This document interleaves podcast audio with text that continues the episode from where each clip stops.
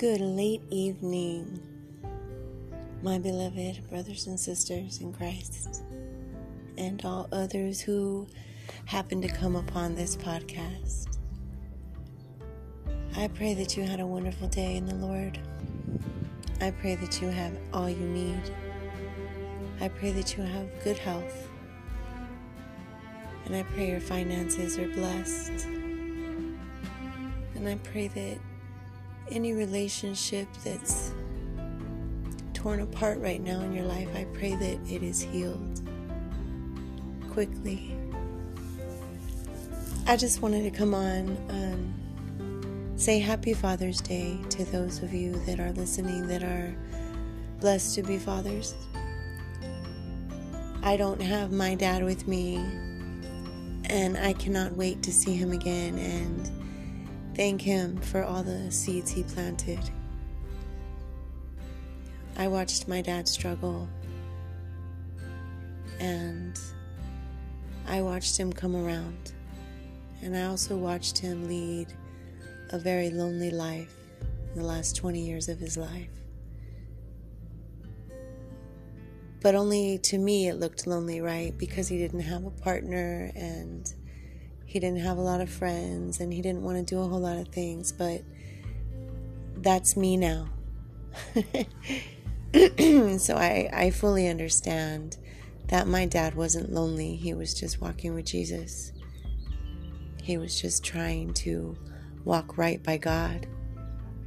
He was just trying to seal his salvation. He was just trying to be better than he was, no matter who he lost in the process.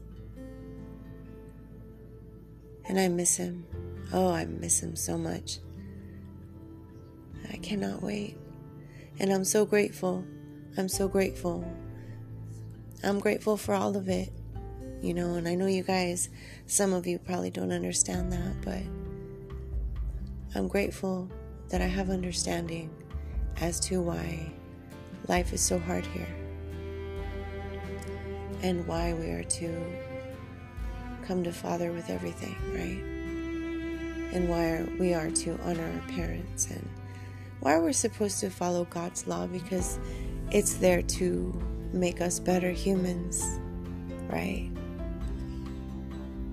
Anyways, I have some upcoming podcasts that I've been working on, um, ideas for, and uh, I just wanted to put it out there for those of you that email me your ideas and stuff. Um, I was talking with a couple people that I have fellowship with, and we were discussing something like, what if you only had one week? Like you knew for a fact that you only had one week to prove to the people around you that Jesus Christ was the way, the truth, and the life. How would you go about proving that? Not only to somebody who doesn't believe in God's existence at all, like a, a science freak, right? But somebody who may be following false doctrine, such as a Mormon or a Catholic or a Seventh day Adventist or anybody in an organized cult that they call religion. And I say that with love. I'm not trying to mock. That's what they are. We're supposed to read our Bibles ourselves, right? And your pastors don't tell you the truth. If they're not talking about making sure you're walking right with God, if they're not talking about making sure you stay repentant, right? With a contrite heart, trying always to be better and forgiveness, forgiveness, forgiveness, forgiveness, and loving your neighbor, no matter who that is, no matter how they've harmed you, right? But don't forget to forgive yourselves, brothers and sisters, because that's big too. It's huge. It's huge. You have to just, you have to give it to Father. Let Him take it from you confess and you'll be forgiven. If you've got any kind of anything against somebody, you got to let it go. You got to forgive them. You got to ask Father to put forgiveness in, in other people's hearts for you for you. anyway, so I have a couple podcasts that I've been working on. That's one of them. Um, I want to share one with you guys coming up, you know, over the next couple of days or so. Maybe tomorrow, whoever knows. You never know with me, I know. Um, but as soon as I get a moment, I want to um, go over a study of Genesis 5, the genealogy, because I was watching a video and I just, I come upon videos that Holy Spirit leads me to watch, right? And um, I don't necessarily know who these people are. They just, you know, a lot of them are no longer living. But I pay attention to those that um, like to take things back to the ancient language because I believe that the English language changes everything around on purpose so that people can't properly understand things in the Bible. And the way he breaks it down in language, like there are so many, so many fun little things you can find in scripture.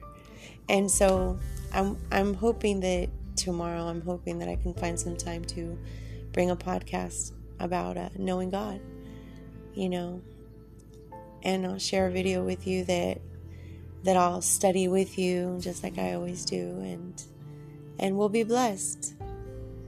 Anyways, God bless you guys. I pray that your Father's Day was wonderful. I pray that uh, you're with your loved ones, and don't forget, you know, these man-made traditions aren't what counts, right? It's about our Father in heaven. Let's not get caught up on idolizing each other too much, right? Anyways, I love you guys. I pray that you rest well tonight. I pray that you wake with a renewed spirit, mind, soul, body, spirit, soul, you know, it's all the same. I'm actually sidetracked right now. Looking out the window, there's an incredible sunset. There's a baby blue sky, and there's a big puffy clouds, and just they're highlighted just underneath with pink and orange, and it's just stunning. There's no greater art than the art God creates on the sky, right? Anyways, that being said, you guys have a wonderful night. God bless you. Until next time.